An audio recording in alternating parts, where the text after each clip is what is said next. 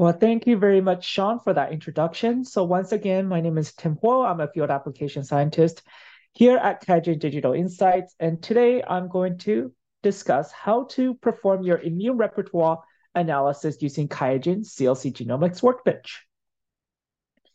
So before we begin, just a legal disclaimer that the QIAGEN products shown here are intended for molecular biology applications, and these products are not intended for the diagnosis, prevention, or treatment of a disease. So thank you uh, for participating in the pre-meeting poll. Uh, we will be launching additional polls throughout the meeting today to keep this webinar interactive. If you have any questions during the talk, please feel free to use the Q&A box in your Zoom control panel. On the call today, we have Sean as well as Dev, and there are uh, there are our expert resident uh, CLC Genomics Workbench uh, scientists. So definitely take this opportunity to ask any questions you may have about the software. As well, to keep this interactive, from time to time, I may be asking you to use the raised hand button. So if you could go ahead and use that raised hand button, just so that I know that uh, it's working for you, that would be greatly appreciated. So I can see that many of you were able to find that button. That's great. Thank you. And just as a reminder, once again, today's recording will be available immediately after the training is over. All you have to do is click on the registration link, refill your information, and you'll be able to watch the recording on demand. So looking at the pre-meeting poll, uh, about 60% of you are new to QIAGEN CLC Genomics Workbench. So we will spend a little bit of time to talk about the software and how easy it is to use to analyze your NGS data for immune repertoire. We'll be looking at two different applications of how to analyze your immune repertoire. First, looking at how to analyze your bulk immune repertoire analysis. And then we're going to look at how we can use the software to combine single cell RNA-seq with TCR-seq as well.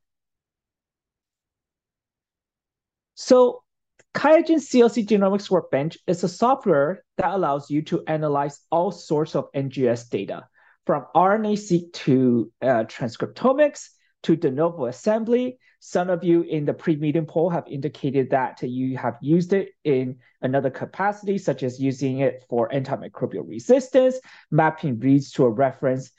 It is really a, a software that allows you to do all sorts of analysis, and it's it's a really a Swiss knife of tools for your uh, NGS needs. And today we'll be focused on two of these different tools.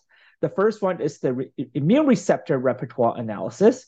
And then the second one is combining single cell RNA-seq with single cell TCR-seq to look at your immune repertoire.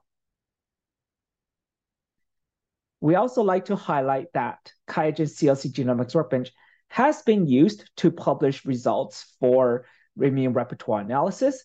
And here I've just shown you two separate publications quantifying and analyzing immune repertoires in the VJ uh, regions in two separate uh, biological contexts. So many of you in the audience may be aware, but for those of you who are new to immunology, so here on the top left-hand corner here, I have the structure of the T cell receptor and the B cell receptor. And we know that uh, VDJ recombination brings together the VDJ and the C gene segments together to form either the alpha chain or the beta chain in the T cell receptor, or in the B cell receptor, you also have uh, a similar uh, structure where you have the heavy chain and then the light chain. So because of the various different recombinations that occur, there needs to be a way to analyze what genes and what type of recombinations have occurred. And this is important because the TCR, T cell receptor, and the B cell receptor diversity is a good indication of how well the immune response is responding to foreign antigens or for a better response to disease. So as many of you in the audience may know, as we uh, age and as we get older, there tends to be a decrease in TCR and BCR diversity. So by measuring the diversity of your TCR and BCR repertoire, we can use that as an indication of the immune response. So once again, today in our uh, webinar, we're going to look at how we can use the tool to measure the diversity of our TCR receptor and our BCR receptor. So what are the types of analysis that you can do with CLC Genomics Workbench? So the first result that we can gain from our CLC Genomics Workbench is a table from bulk immune repertoire analysis where we could look at the V, D, J, and the CDR3 chain that is formed for our bulk uh, immune um, repertoire. So this allows us to see not only the frequency, but as well as the counts of the number of these reads that we have. This can also be visualized using a Sankey plot. So as you can see, in this particular sample, there are many V as well as the J chain that is joined in this uh, T cell receptor alpha chain here. And as you can see, this is a quite complicated diagram. We can subset this to make it a little more manageable to see which uh, T, uh, V segment is joined to which J segment. We can also measure diversity by looking at a rarefaction curve. And in this case, we can have an interpolate as well as an extrapolation of the TCR diversity. We can look at the CDR3 length distribution to see how well the TCR uh, receptor or the diversity of the TCR receptor is. In this case, we can see that as, um, as expected, the spacing here is every three nucleotides or one amino acid. And we see a nice distribution centered around a particular um, length of nucleotides corresponding to, uh, this is what, 16? Yeah, 3, 14, 14 amino acid length. We can also look at the distribution and the histogram of the various different VDJ chains that are used in the uh, in our samples. And we can also look at the cumulative uh, frequency of our distribution of our TCR chain. And again, this allows us to see how diverse our samples are in terms of the TCR diversity. So all of the analysis I've shown thus far have been for one particular samples. But as you can imagine, what we could do is we can merge all of these samples together and compare these different samples. So in this case, on the right-hand side here, I have control IgG sample. And if you treat this, this particular biological context with either IL-10 FC, uh, anti-CSF1R antibody, or a combination of this fusion protein, you can see the diversity of the TCR change across these different bulk samples. So when samples are treated either with the fusion protein or the IL-10 um, FC, you can see that the diversity has increased compared to the others. This can also be illustrated by the rarefaction curve, where you can see an increase in the curve for the two samples that have a more diverse TCR repertoire. So that is results that we can generate from bulk immune repertoire analysis. But what about single cell analysis? And with the advent of single cell RNA-seq, uh, technology has evolved to allow us to look at single cell TCR uh, repertoire as well. In this case, what we can do is we can not only look at what type of TCR segments there are, but whether they're productive or non-productive. So in this image, what we have is a UMAP for single cell RNA-seq combined with single cell TCR-seq.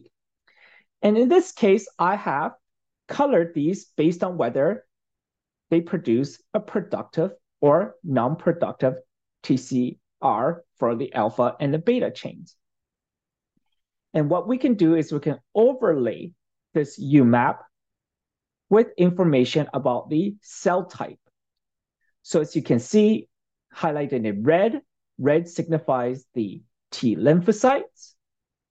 And let me just go back to the previous slide. We can see that the majority of productive TCRs that are formed reside with the T lymphocytes, which makes sense in this case. If we have multiple different samples, we can also overlay that information as well.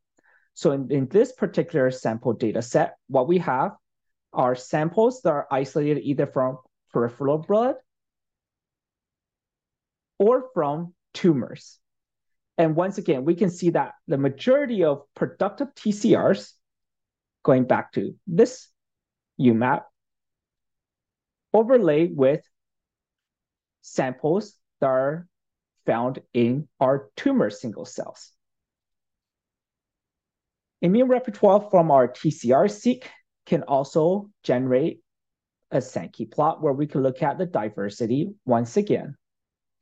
And although today I do not have time to discuss further the single-cell RNA-seq pipeline and the utility of the single-cell RNA-seq, I highly recommend users today who are interested in single-cell RNA-seq to access many of our resources that are available. We have a recording for our single-cell RNA-seq training. We have a step-by-step instructions on how to set up your single-cell RNA-seq, how to select particular cell clusters, subtypes, etc., with a PDF tutorial. We have other tutorials and example data sets for you to access. And my colleague Kristen O'Malley earlier this week has done a wonderful job of how to analyze your single cell RNA-seq. Part one is using CLC Genomics Workbench to set up your single cell RNA-seq. And part two is analyzing the biological context behind that single cell RNA-seq with the uh, Ingenuity Pathway Analysis software. So with these illustrations, what I'm going to do is I'm going to launch an illustration poll to see whether these are the types of results that you're looking for when you want to analyze your immune repertoire.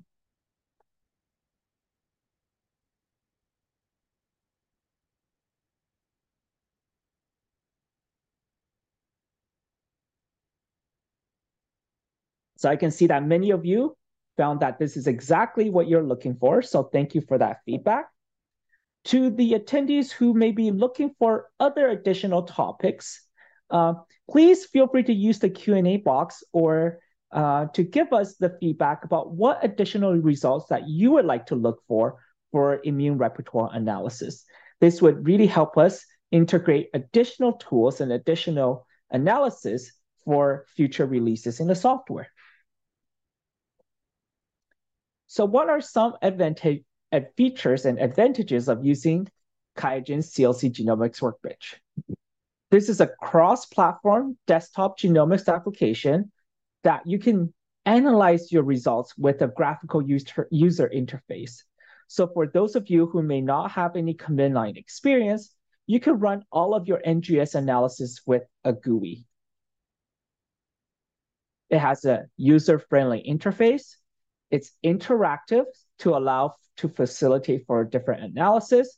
We have ready to use and customizable workflows. So for those of you who are new to bioinformatics, you can use our ready to use workflows to analyze your data.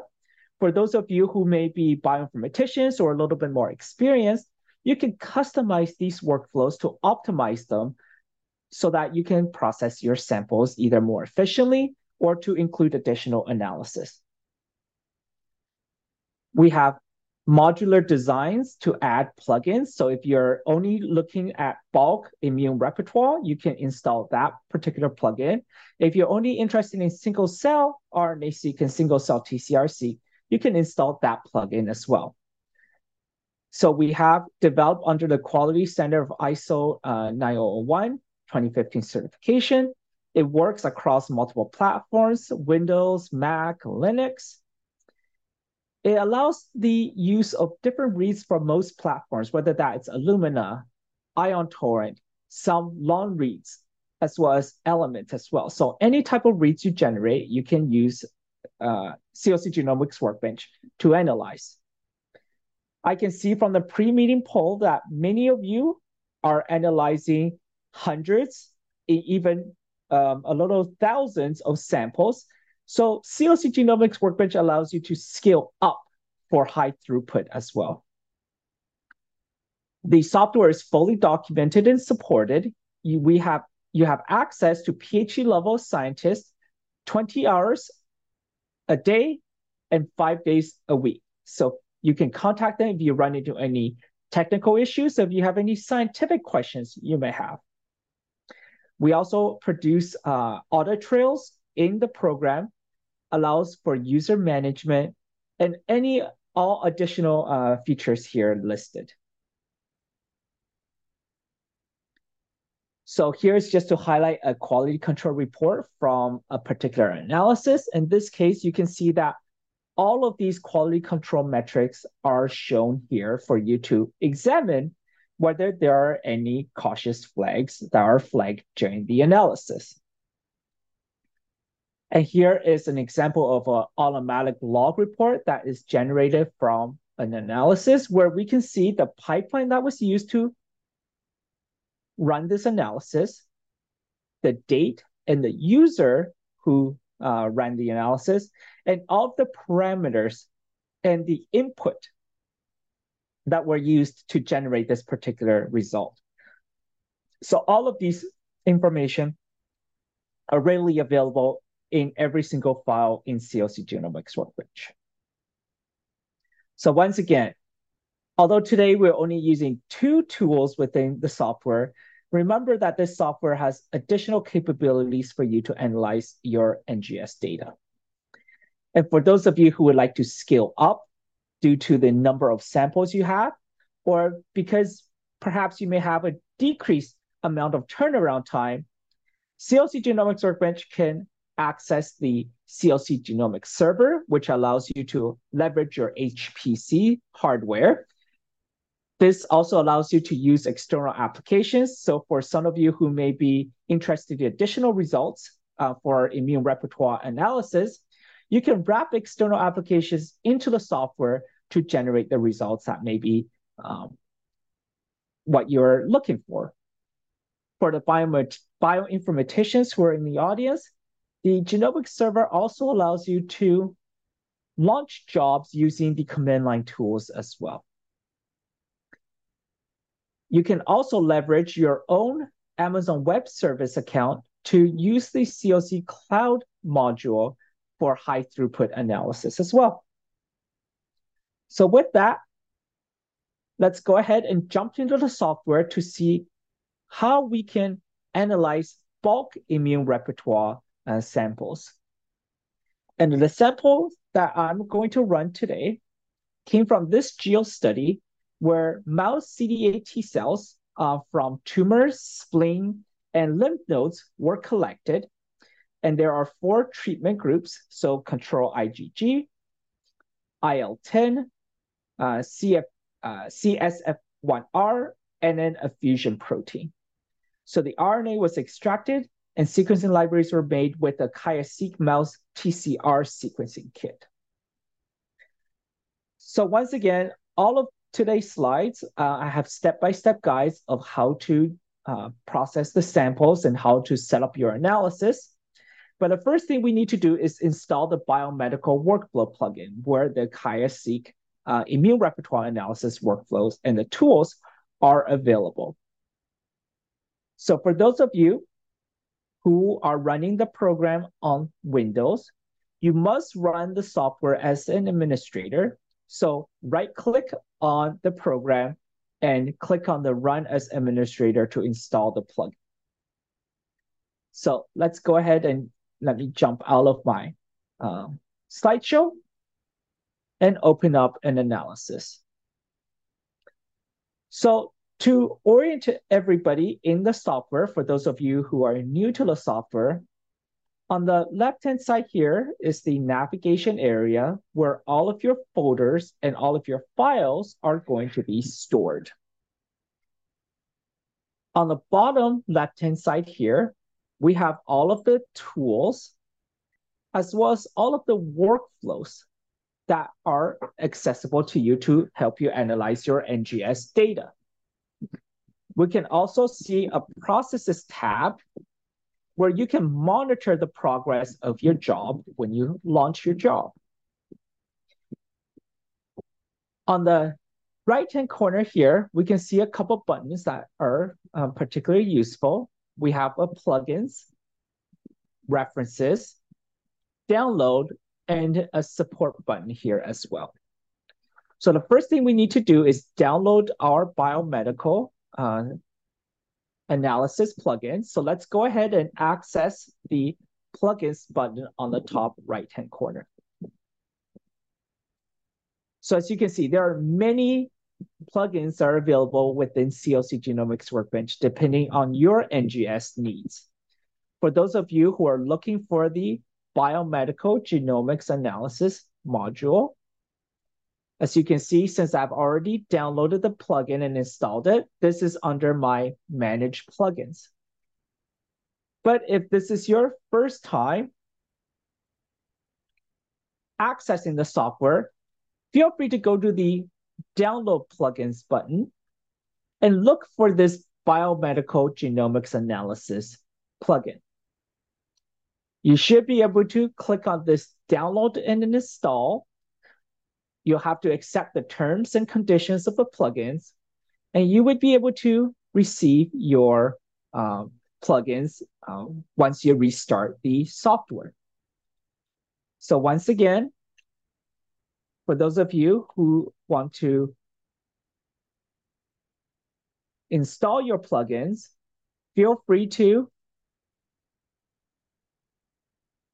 go to the plugins button, access the download plugins, search for the biomedical genomics analysis, and then click on the download and install. And once again, for those of you who are running on Windows, please run the program as an administrator. You may have to access your IT department to get more uh, permission and privilege to do so. So the next step we need to do is to re-import our reads, and then we need to download our reference data set, right? Because we need to map our TCR reads to a particular reference. So in this case, if we go to the top left-hand corner, we can see that there is this import button here. So for those of you who are following along today, let's go ahead and click on this import button. And here you can import various different items into CLC Genomics Workbench. So on the top here, we have the various different reads that are supported by CLC Genomics Workbench.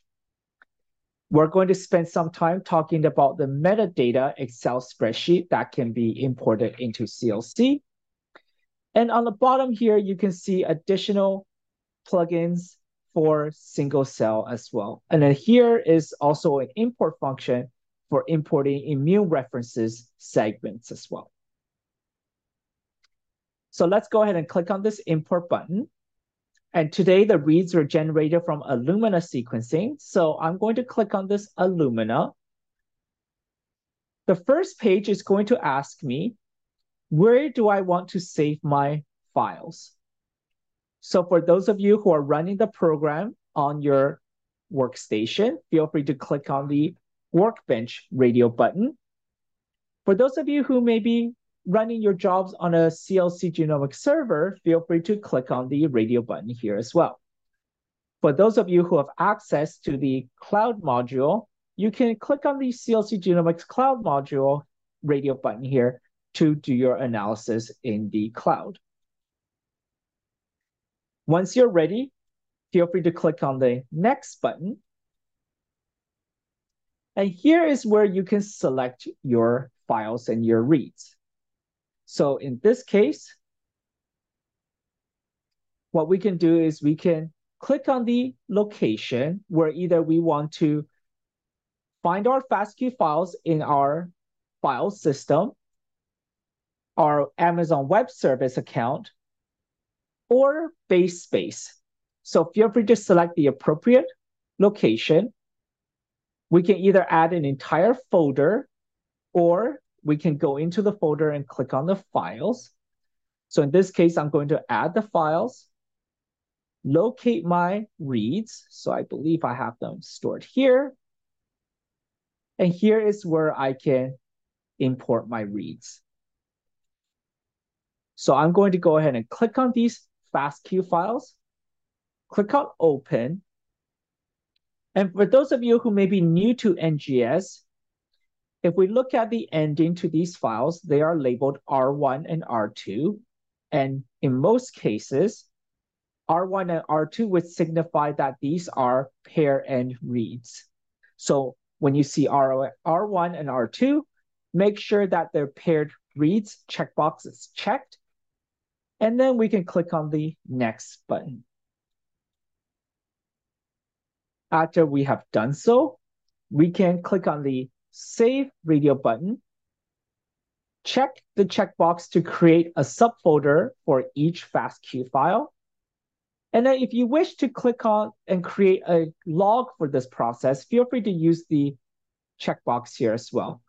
This is quite handy for when you're trying to benchmark certain processes or when you want to make sure that if there are any errors that pop up, that you have a documentation of that particular error.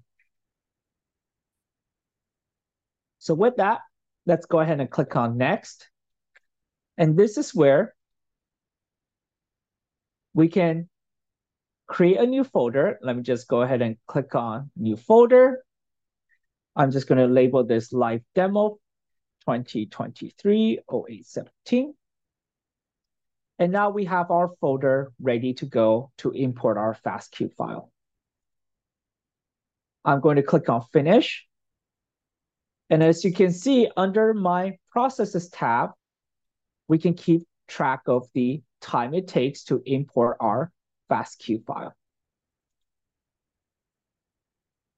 So while that is going on, let me go ahead and jump back into the slideshow just to repeat the steps that we've taken to import our FASTQ files into CLC.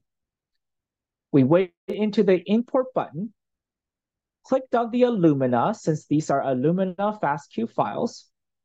We then selected where we would like to import our FASTQ files, clicked on Next, added our files by browsing and searching for our FASTQ files, making sure that because these are paired end reads, that the paired reads checkbox is checked.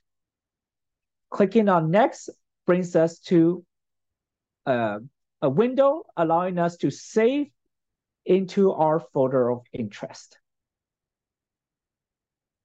So the next step that we need to do is to import in a metadata. So what is a metadata? So metadata is a very simple Excel spreadsheet that we can label our samples with additional information. So in this example, what we can do is we can import in an Excel spreadsheet, and then we can label anything in that Excel spreadsheet and attach that information into our FASTQ files. So once again, what we can do is we can go to the import button, go to the metadata, and in this case, browsing for that Excel spreadsheet. And as you can see, this Excel spreadsheet not only contains our 12 samples, so remember we have spleens, we have our lymph nodes, as well as our tumors, and we have four different treatments, so 12 samples. And each sample includes additional metadata that we can attach to our FASTQ files.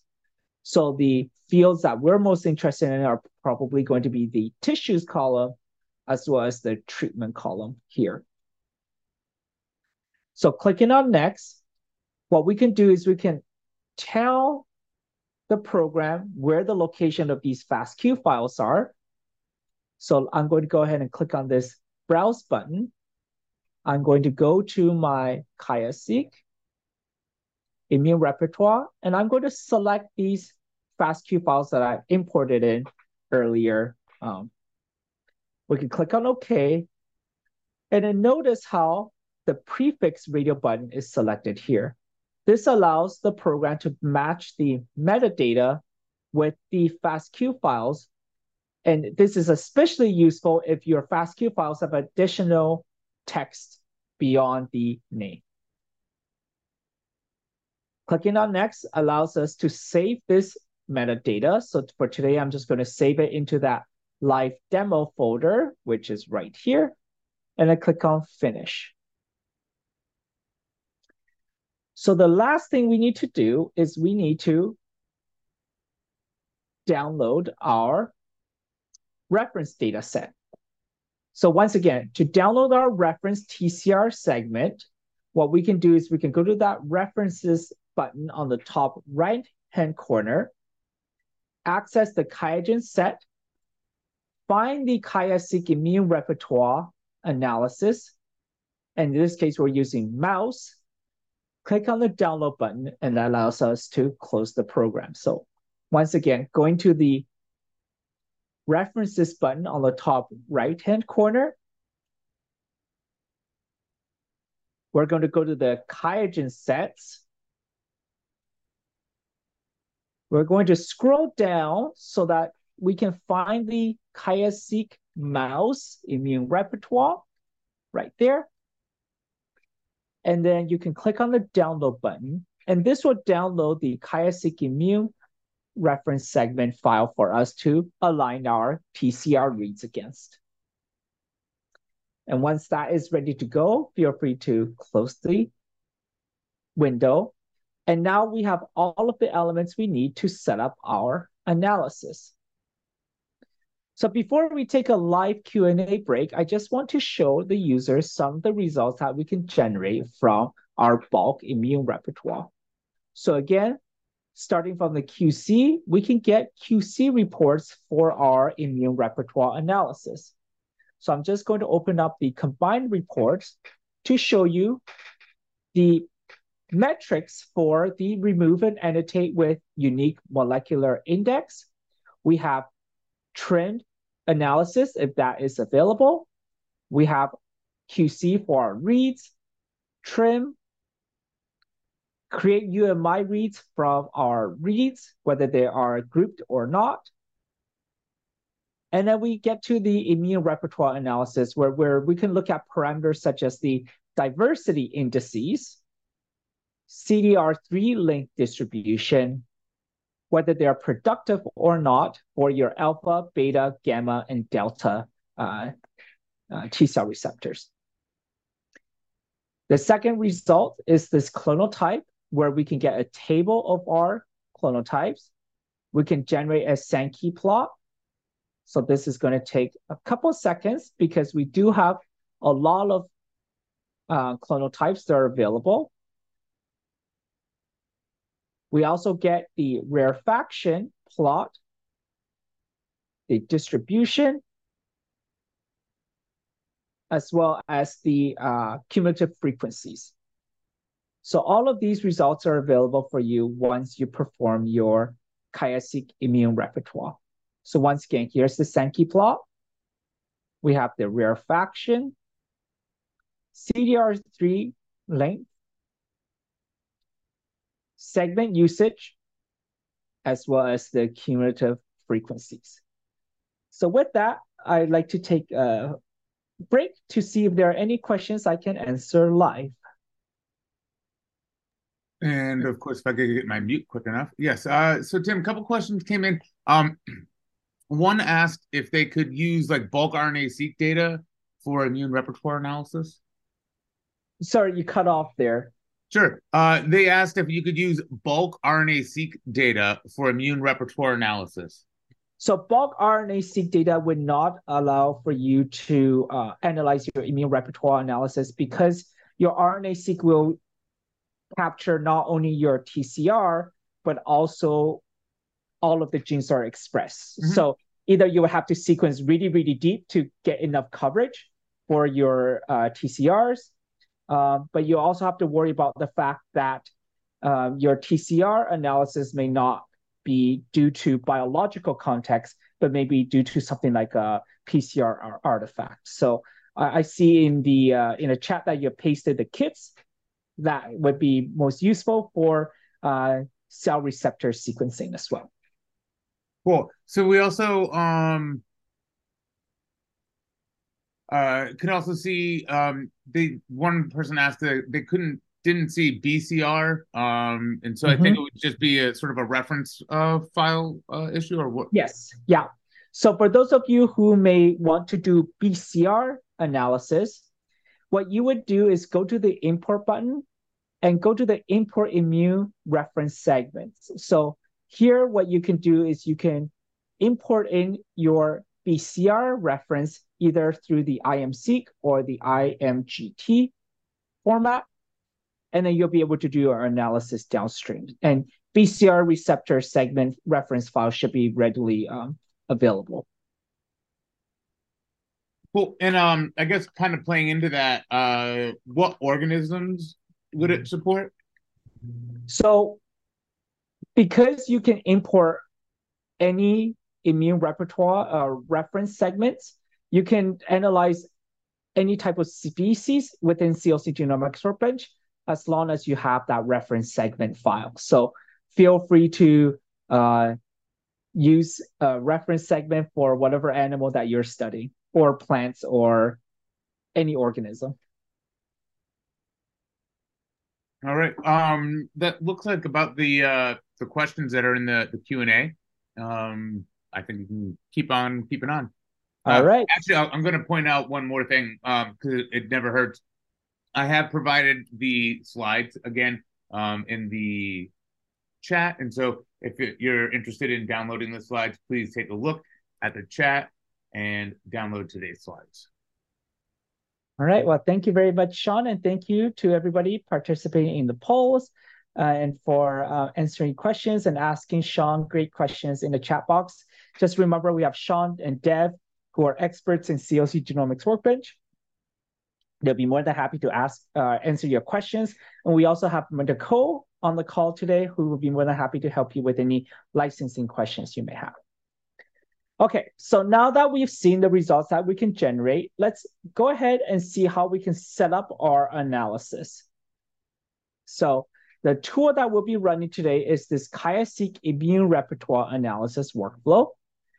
So this is how easy it is to analyze your bulk immune repertoire uh, samples. So let's go ahead and go to the toolbox. And in this case, what we're going to do is go to the biomedical workflows. So if I expand on the folder, we can see the QIAseq sample analysis folder. And here we can either analyze the QIAseq DNA, QIAseq RNA workflows, but that one that we're looking for is underneath the other QIAseq workflows. And this is where we can perform QIAseq immune repertoire analysis. So for those of you who are following along, let's go ahead and double click on this workflow where we can set up our analysis with our GUI interface. So this is pretty straightforward. We first select our workflow, select our reference, create our UMI reads, and then we save our results. So really, it's only one, two, three steps that we have to worry about before we can click on finish. So again, we can select where we want to run the analysis.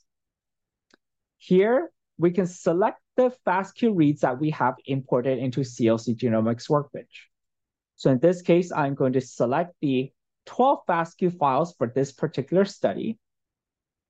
Clicking on next, Remember the reference data set that we have downloaded. So for today, we're going to use the QIAseq immune repertoire analysis for mouse. And then we can click on uh, next.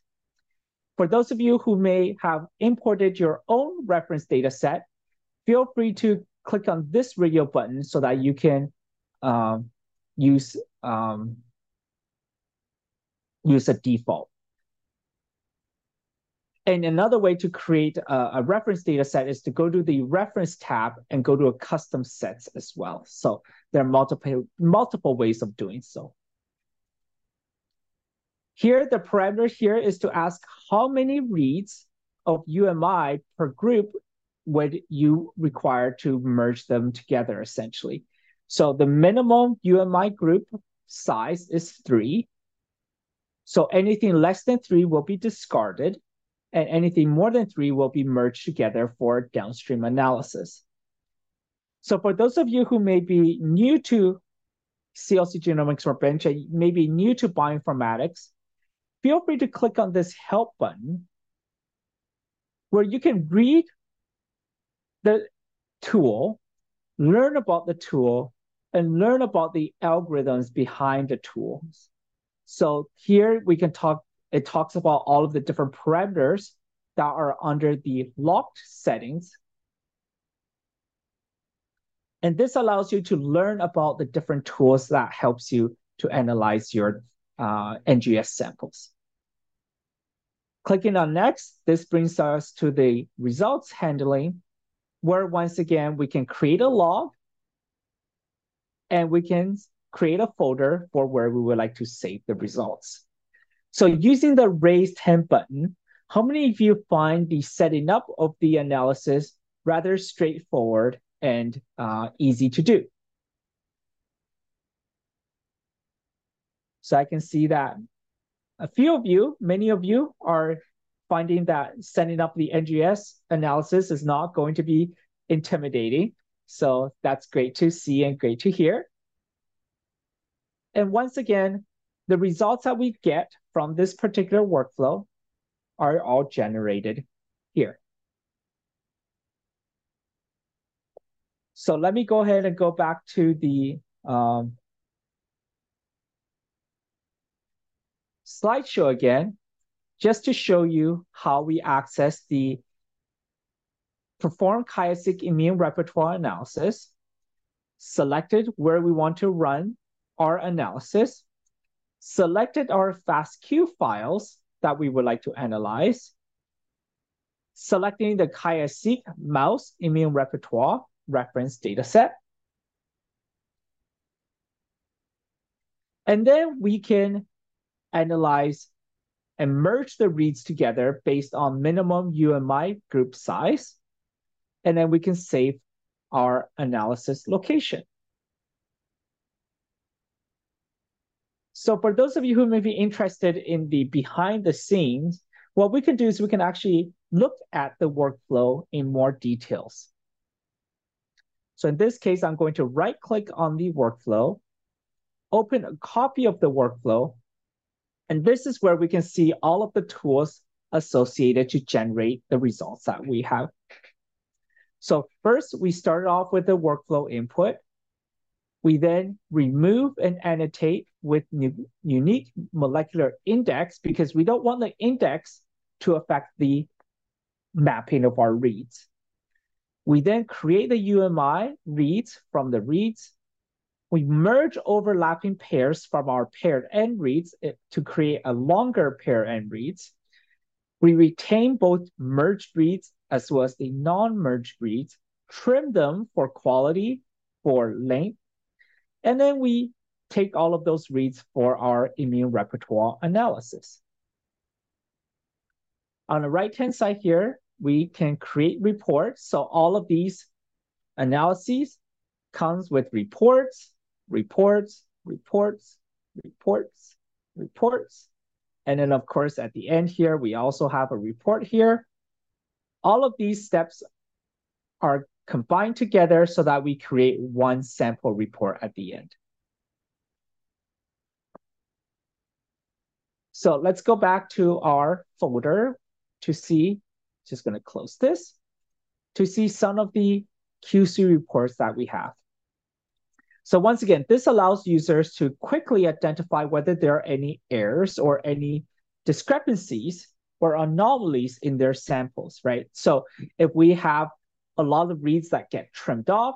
This report would indicate that, and perhaps that would be a good indication for us to dive deeper into what is causing those samples to perhaps have not enough UMI reads, or whether particular samples are trimmed, um, et cetera, et cetera, et cetera. And for those of you who are analyzing for immune repertoire diversity, this particular sample or this particular analysis has the diversity indices. So this tells us how diverse our TCR repertoire um, is. And as you can see, we also have the CDR3 length distribution and whether they're productive or not for the alpha, beta, uh, gamma, and delta chains as well. So the results also produce reads from either merge or not merge reads. So they are uh, available for you to run additional analysis should you need them. But the file that is the most important for many users doing immune repertoire analysis is this clonotype table. So this allows users to look at the V, D, J, and then the CDR uh, regions are used for a particular chain. So here we also see the CDR3 length, the count, so how many of this particular clonal type we have, and then the frequency as well. So the next column here is whether it's productive or not productive. So whether the CDR3 is productive or not productive. So in this case, this particular sequence is out of frame, and we also have productive um, in the next few examples. In this column, we have both uh, T cell receptor alpha and beta chain. And remember, with the beta chain, we have the addition of the D segment. We can filter this down by using the filter button here, where we can filter based on any of the parameters in a table. So for example, perhaps we're only looking for frequencies that is more than 5%. So what that allows us to do is to filter down for clonal types that have frequency more than five. And what users can do is select them and then create a new clonal type from selection. So this is extremely useful for if you have some very complex samples so that if you can, um, so that when you generate the Sankey plot, it may look a little bit uh, less busy. And remember, this is going to recalculate the frequency because the number of counts are going to be much smaller. So this allows to us to make the frequency where if I drag it up to the top here, this is a lot less busy, right? So now we can see which TCR receptor alpha is joined to which TCR alpha uh, uh, J segment and all of the different uh, clonal types associated. So let's go ahead and look at the rarefactions plot where we can see the interpolated as well as the extrapolated diversity of our samples. So this would just let us know the number of clonal types and the clonal type diversity. So the higher and the the higher the curve, the more diverse this sample is. This plot would be especially useful if we have multiple samples to compare. And once I finish talking about the individual results, I'll go ahead and talk about how we can combine these different clonal types. The third analysis here is the uh, CDR3 length distribution. So once again, we expect the, the intervals to be at three nucleotides because every three nucleotides makes one amino acid. And we're expecting this plot to have a distribution centered around a certain length of nucleotides. The next plot is the uh, V segment. On the right-hand side here, you can see various different settings that we can use to change these plots. So for example, if you're interested in perhaps the gamma uh, chain, you can use this drop-down menu to visualize what type of gamma chains are used in your samples. So you can do this for alpha, beta, gamma, and delta, You can also change whether you want to look at the V, the J, or the constant or CDR3 uh, segment as well. There is also a, a menu here where you can restrict this plot so that it can look a little bit uh, for presentation purposes. And the last plot is a cumulative frequencies analysis. So if we expect the diversity of our TCR immune repertoire to be nor normally distributed across all of our samples, we would expect something that's going to be a little bit more linear, right? Because each TCR segment is representing one sample in the in the sample. But if we see a very steep followed by a plateauing, then that tells us that a particular set of TCRs are more represented over others in our sample.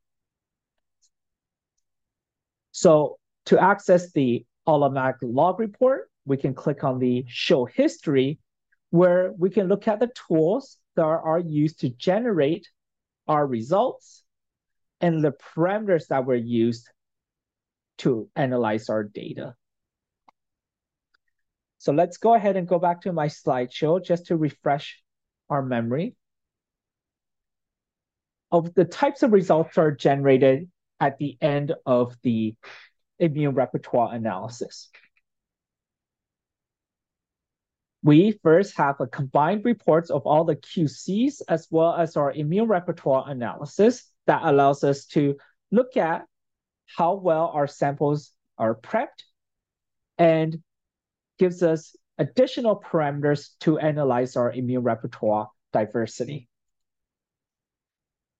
We can also look at the immune repertoire analysis report by itself to look at parameters such as the diversity indices. In the clonal type table, what we can generate are all of these various different analyses, including the table, alignment, Sankey plot, rarefaction, CDR3 length, segment usage, cumulative frequencies, as well as the history. So once again, using the clonal type table, we can see how well or how our samples are in terms of the VDJ, CDR3, the amino acid sequence, as well as the whether they're productive or not, and the number of counts for a particular segment. We can generate a Sankey plot from this Notice the controls on the side here. We can filter for various different um, chains as well as various different uh, segments to make this a little bit more uh, visually pleasing. We also filtered down and made a subset using that uh, table to create a filter as well. We can also generate a rarefaction to look at diversity, CDR3 length, segment usage, as well as the cumulative frequencies. So the next thing I want to talk about is, well, what we have multiple samples, right? Can we combine these multiple samples together? So in this case, users can use the compare immune repertoire tool within the biomedical genomics analysis. So let's go ahead and scroll down to our tools here. So once again, let's go ahead and go to the toolbox. Let's navigate to the bottom of this. And then let's go ahead and expand on our biomedical genomics tool. We're going to access the immune repertoire analysis where we can compare across our immune repertoire.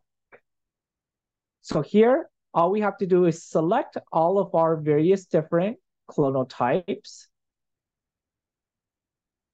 And then we can compare across the different samples. And once again, I'm just going to quickly open up this analysis to show you the uh, various different analysis. So the Sankey plot is going to produce the same Sankey plot where we can group by samples And again, I'm not going to click on this right now because it's going to generate a quite busy plot, but you will be able to see in my slideshow the Sankey plot for the combined samples. And this allows us to look at the diversity. So we know that samples one and three visually looks more diverse than two and four. Looking at the rarefaction plot, this is where we can actually see that this is sample three, this is sample one. They're much more diverse according to the rarefaction than samples two and four. So this is how one would be able to use bulk immune repertoire analysis in CLC Genomics Workbench to compare across their samples. So now that we have talked about some of the results are generated, how are we going to export these various different results? So to export graphics, what users can do is go to this graphics button here. And this allows users to export the graphics, whether that's a whole area or that that is the uh, visible area to their desktop. For those of you who may want to export the table, or perhaps you would like to export the PDF file, go ahead and click on the export button where you can either export as Excel, PDF, as well as additional um, uh, file types as you want. This is a VDJ tools TXT. So if you want to export the clonotypes uh, as a VDJ tools text, you can do so as well. So let's go back to the slideshow to just remind users how to export our graphics and how to export tables, PDFs, and other elements. So last thing I want to talk about before uh, having another live Q&A is to how to modify the workflows for the third-party library kits. So if we open up the copy of the workflow, but we can see that there are two areas that we perhaps need to modify to accommodate for other library kits as well. So the first one is going to be the UMI. So perhaps the UMI lengths and the trimming may be different for other kits.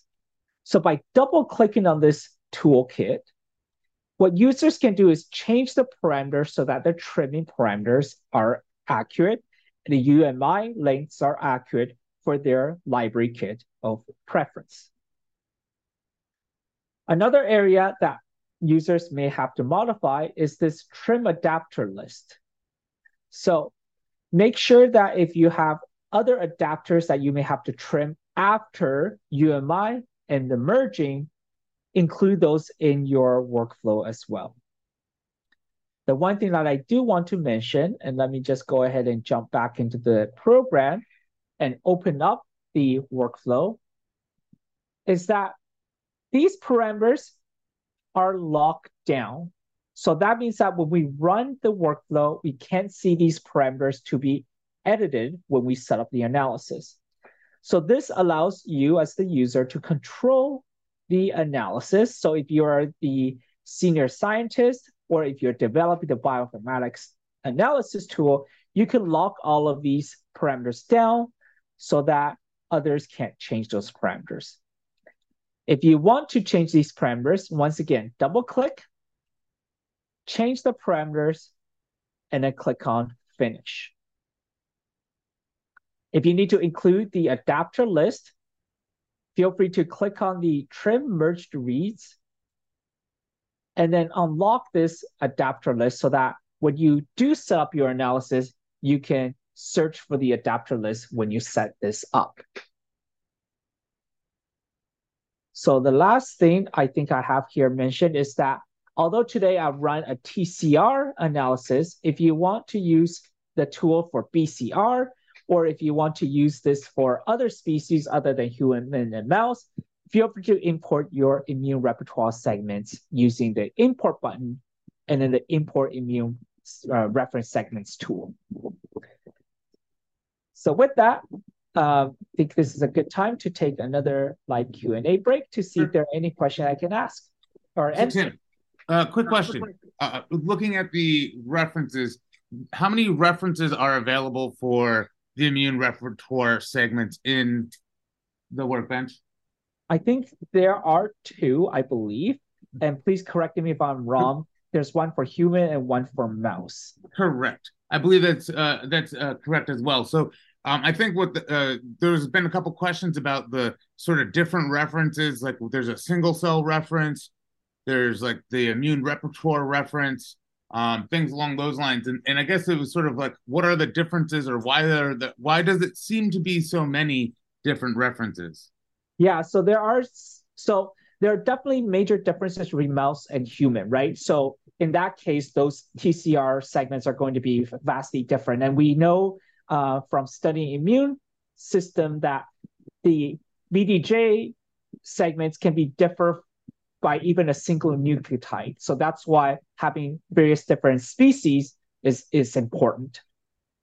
In terms of the single cell versus the bulk RNA-seq, the only difference between a single cell reference data set versus the bulk, I believe, is the uh, single cell cell annotation file. So in a single cell data set, you have cell type annotation references to include because you need to, if you have single cell RNA-seq, you want to annotate those cells. So that is the only difference between the two.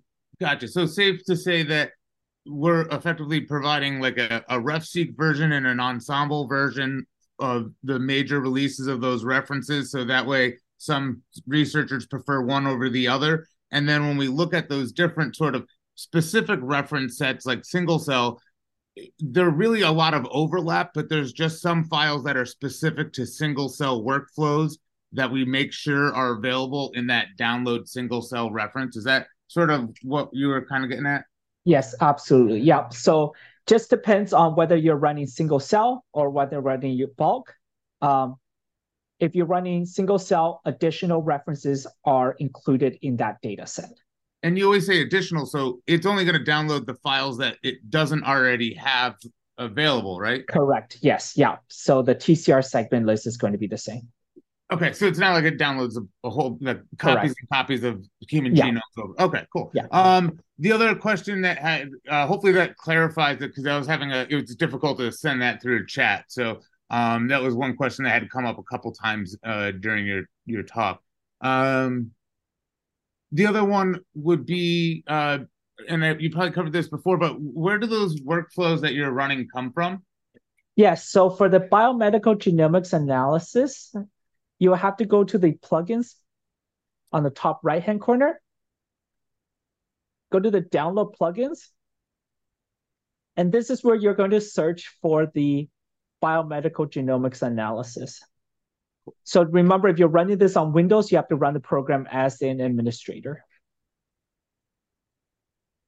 Okay. And then um, we talk about like importing data. Is there any way of sort of getting public available or like maybe data that's been published uh, within the workbench? Yeah. So if you have any data sets that you pro- you want to analyze, it, don't think that this software is only for data you've generated.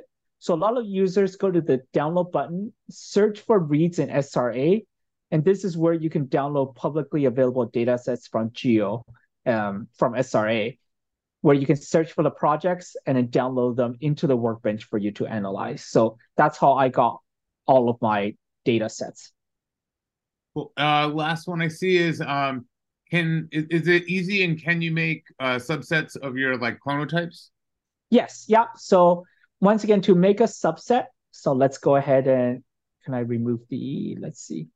Yeah. So what I did was I used this filter and then I just selected the column that I'm going to subset. So if I want only productive uh, clonotypes, I select productive in the drop-down menu, contains productive, and then that filters down only to the uh, the clonotypes are productive. And of course, you can imagine if I only want uh, the alpha receptors, I can do the alpha chain, sorry, TRA, filter that down, et cetera, et cetera, et cetera. And then just remember to select them and I click on this create clonotypes from selection.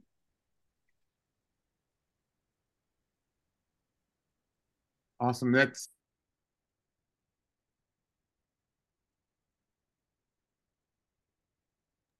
That's all, all right. the questions that we have for right now, Tim. All right, great. Thank you.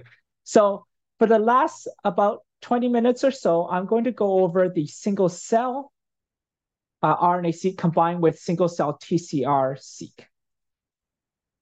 So the data that I have today is from human CD45 lymphoid and myeloid cells. So they are matched tumor and peripheral blood from three patients with clear cell renal cell carcinoma.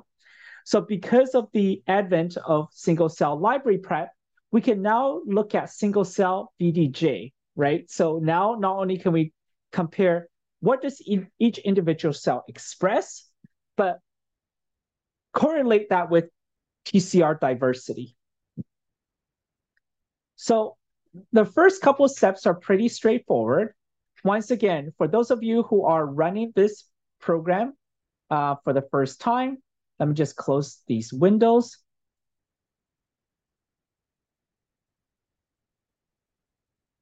For the plugins, access the plugins using the top right-hand corner. This is where you will be able to download your plugins. And the one for single cell is going to be called the CLC single cell analysis module.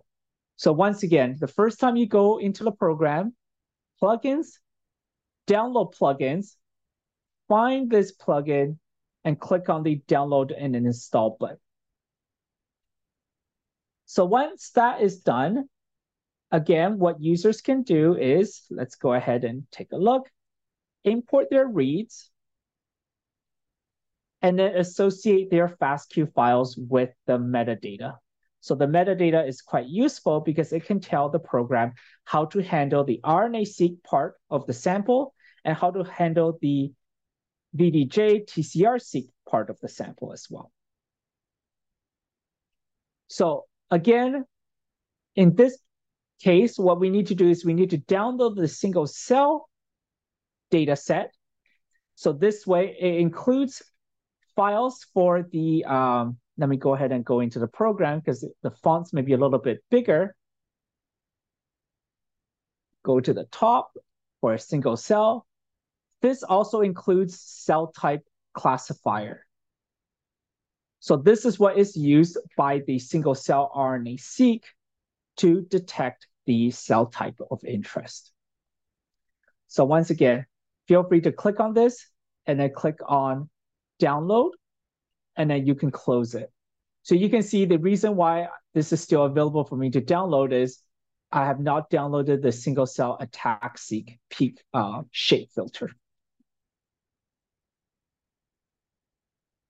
So once we have all of those files downloaded, let's go ahead and execute the workflow. And similar to the bulk immune repertoire analysis, what users can do is run the workflow off of the single cell workflow. For those of you who are following along, let's go ahead and expand the single cell workflows. Here, users can choose to start from reads or start from imported data. So imported data would be data coming from count matrix.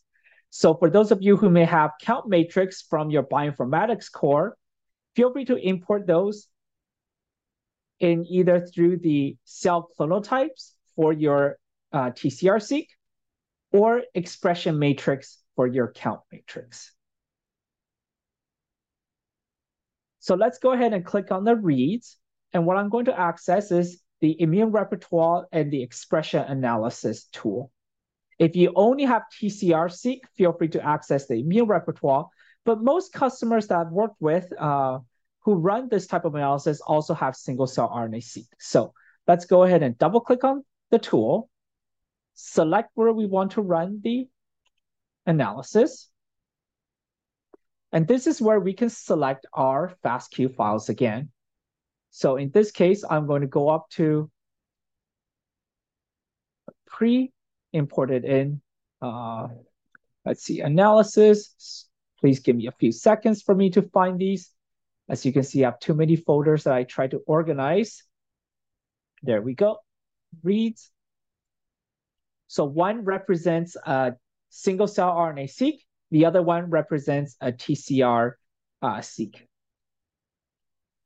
Clicking on next, we're going to select our reference data set. So in this case, we're going to use the human single cell so that we can use the single cell cell type classifier.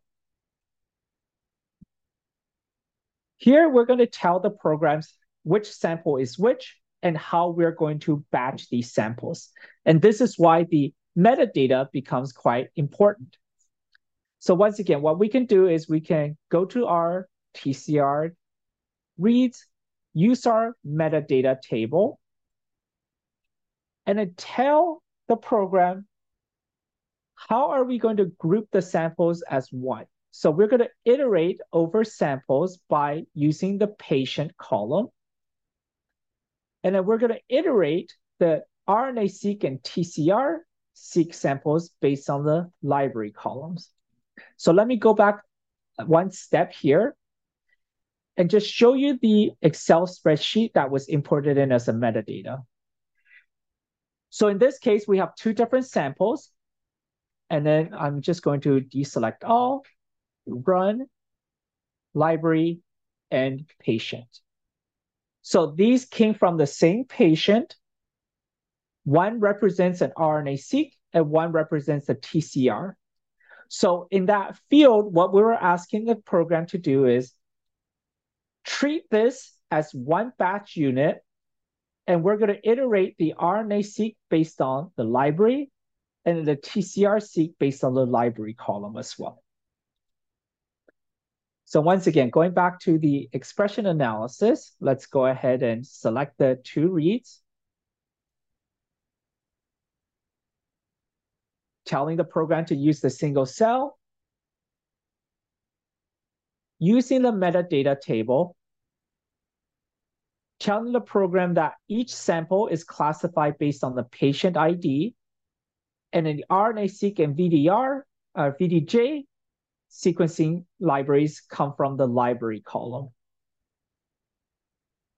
So next, what we can do is, so as you can see, the library, it's assigning the RNA to RNA, TCR to VDJ, this allows us to check that again. So again, we're going to iterate over each sample. The RNA is going to be RNA. The TCR is going to be the VDJ library. Clicking on next. All of these are set as default, so feel free to continue clicking on next for the single cell RNA-seq analysis. QC, so whether you want to remove cells with few reads or not filter the clonal types. So if there are multiple clonal types available for a particular cell, whether you want to retain all of these clonal types or retain the primary, whether to cluster cells based on highly variable genes, UMAP, single cell velocity analysis. So if you're looking for at velocity analysis for genes, feel free to select that. Creating heat maps, creating expression plots, and velocity genes. These are uh, plots that I do not have time to go over today, but feel free to watch some of our videos in the past for RNA-seq analysis for single cells to learn more about these different plots. And once again, what we can do is save the folders, create a log, and indicate the folder of interest. In this case, let's go to the bottom, click on that, and we can click on finish. So for today, I've already pre-run the analysis. So let's go ahead and take a look at the analysis. So the most important one, I think a lot of users that I've worked with, um, they're interested in the UMAP. So this UMAP is going to be a combination of our single cell RNA-seq as well as our single cell TCR-seq. So on the right-hand side here, we have the plot settings. And right now, if we scroll down to a little bit to the bottom, the colors are coming from the different clusters. And these clusters are the Leiden clusters on top here. So rather than coloring based on the clusters here, let's go ahead and change the cell annotations. In this case, I'm going to make it whether it's uh, T cell receptor productive or not productive. So right now, nothing has changed in this particular coloring. So what I'm going to do is I'm going to move it down and I'm going to show the colors as a cell annotation. So now we can see that the cells in this aqua colorish are the ones with productive TC, uh, TC, T cell receptor alpha and beta chains. I'm just going to also show the color legend on the top upper left-hand corner so that we have that legend available. Now this color is a little bit faded. So what we can do is we can click on this little color box. And let's go ahead and change it to a bright red so it's much easier to see. Or I guess that's a magenta. So as you, as you can see, based on this UMAP, productive TCR seems to be restricted to this population of the single cells. So this is quite interesting, right? And perhaps it's not surprising because if we switch the clusters rather than the Leiden clusters to cell type, change the cell and coloring from cell annotations to the clusters, we can see that the majority of this cluster belongs to the T lymphocytes. So how many of you in the audience using the raise hand button would find this particular UMAP, this interactive UMAP, to be useful to help you analyze your data?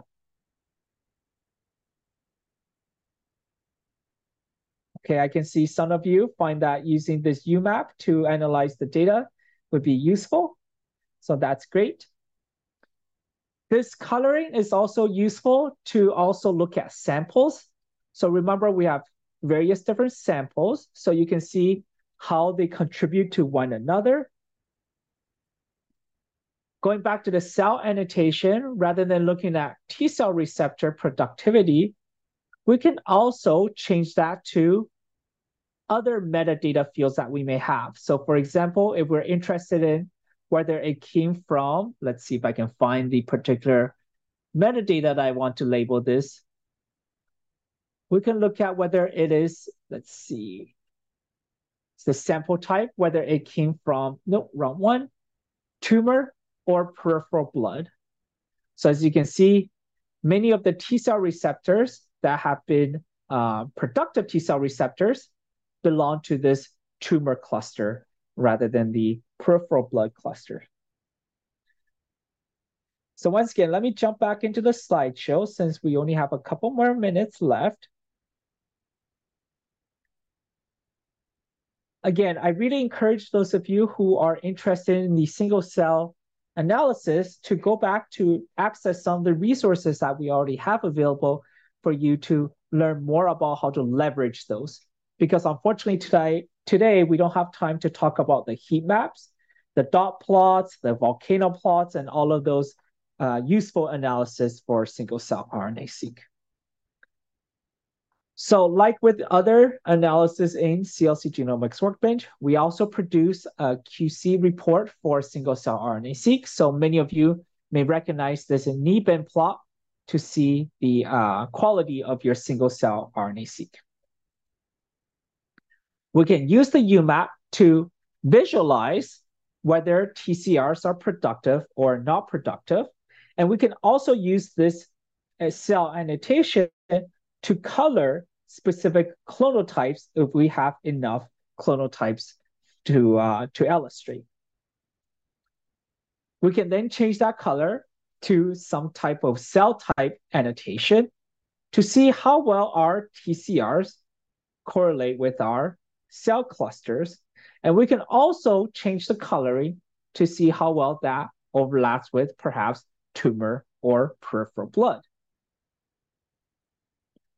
And of course, just like the bulk immune repertoire, we can generate Sankey plots for individual single cell immune repertoire samples to compare them for diversity.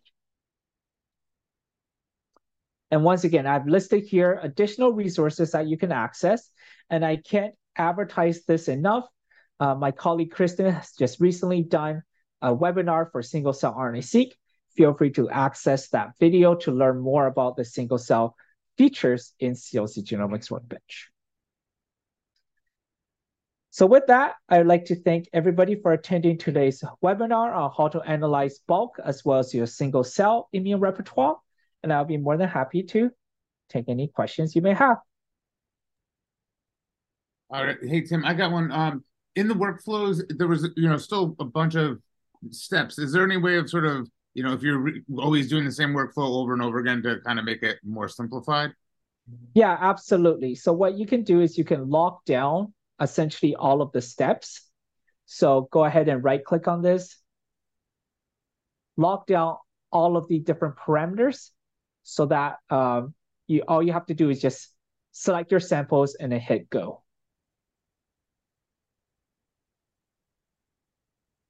I take it you can do that for all all workflows, yeah? Yeah, yeah, all workflows you can do that. So as long as you see these little locks, if you want to lock them down, you have optimized them all then all you have to do is select the FASTQ files. And you can see many of these tools have already been locked down so that during our workflows, we did not see those in our uh, analysis setup. Gotcha. Uh, and then one more I see over here in the chat is, um, could you explain TCR diversity? Yeah. So, and, so let's look at a table. Maybe that would be a little more uh, useful to explain this. So clonality just means, let's see if I can, this might be a little bit big, but let's just open it up.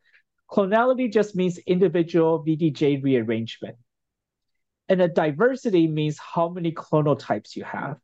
So the more diverse you have means that the more, more clones you have. So the more combinations of VDJ you have in your population and samples. Gotcha. There was a question. I'm not um not sure. Maybe they can have some clarification, but uh, just I guess asking if the next training would be more focused on the analysis, which I feel like you covered pretty well.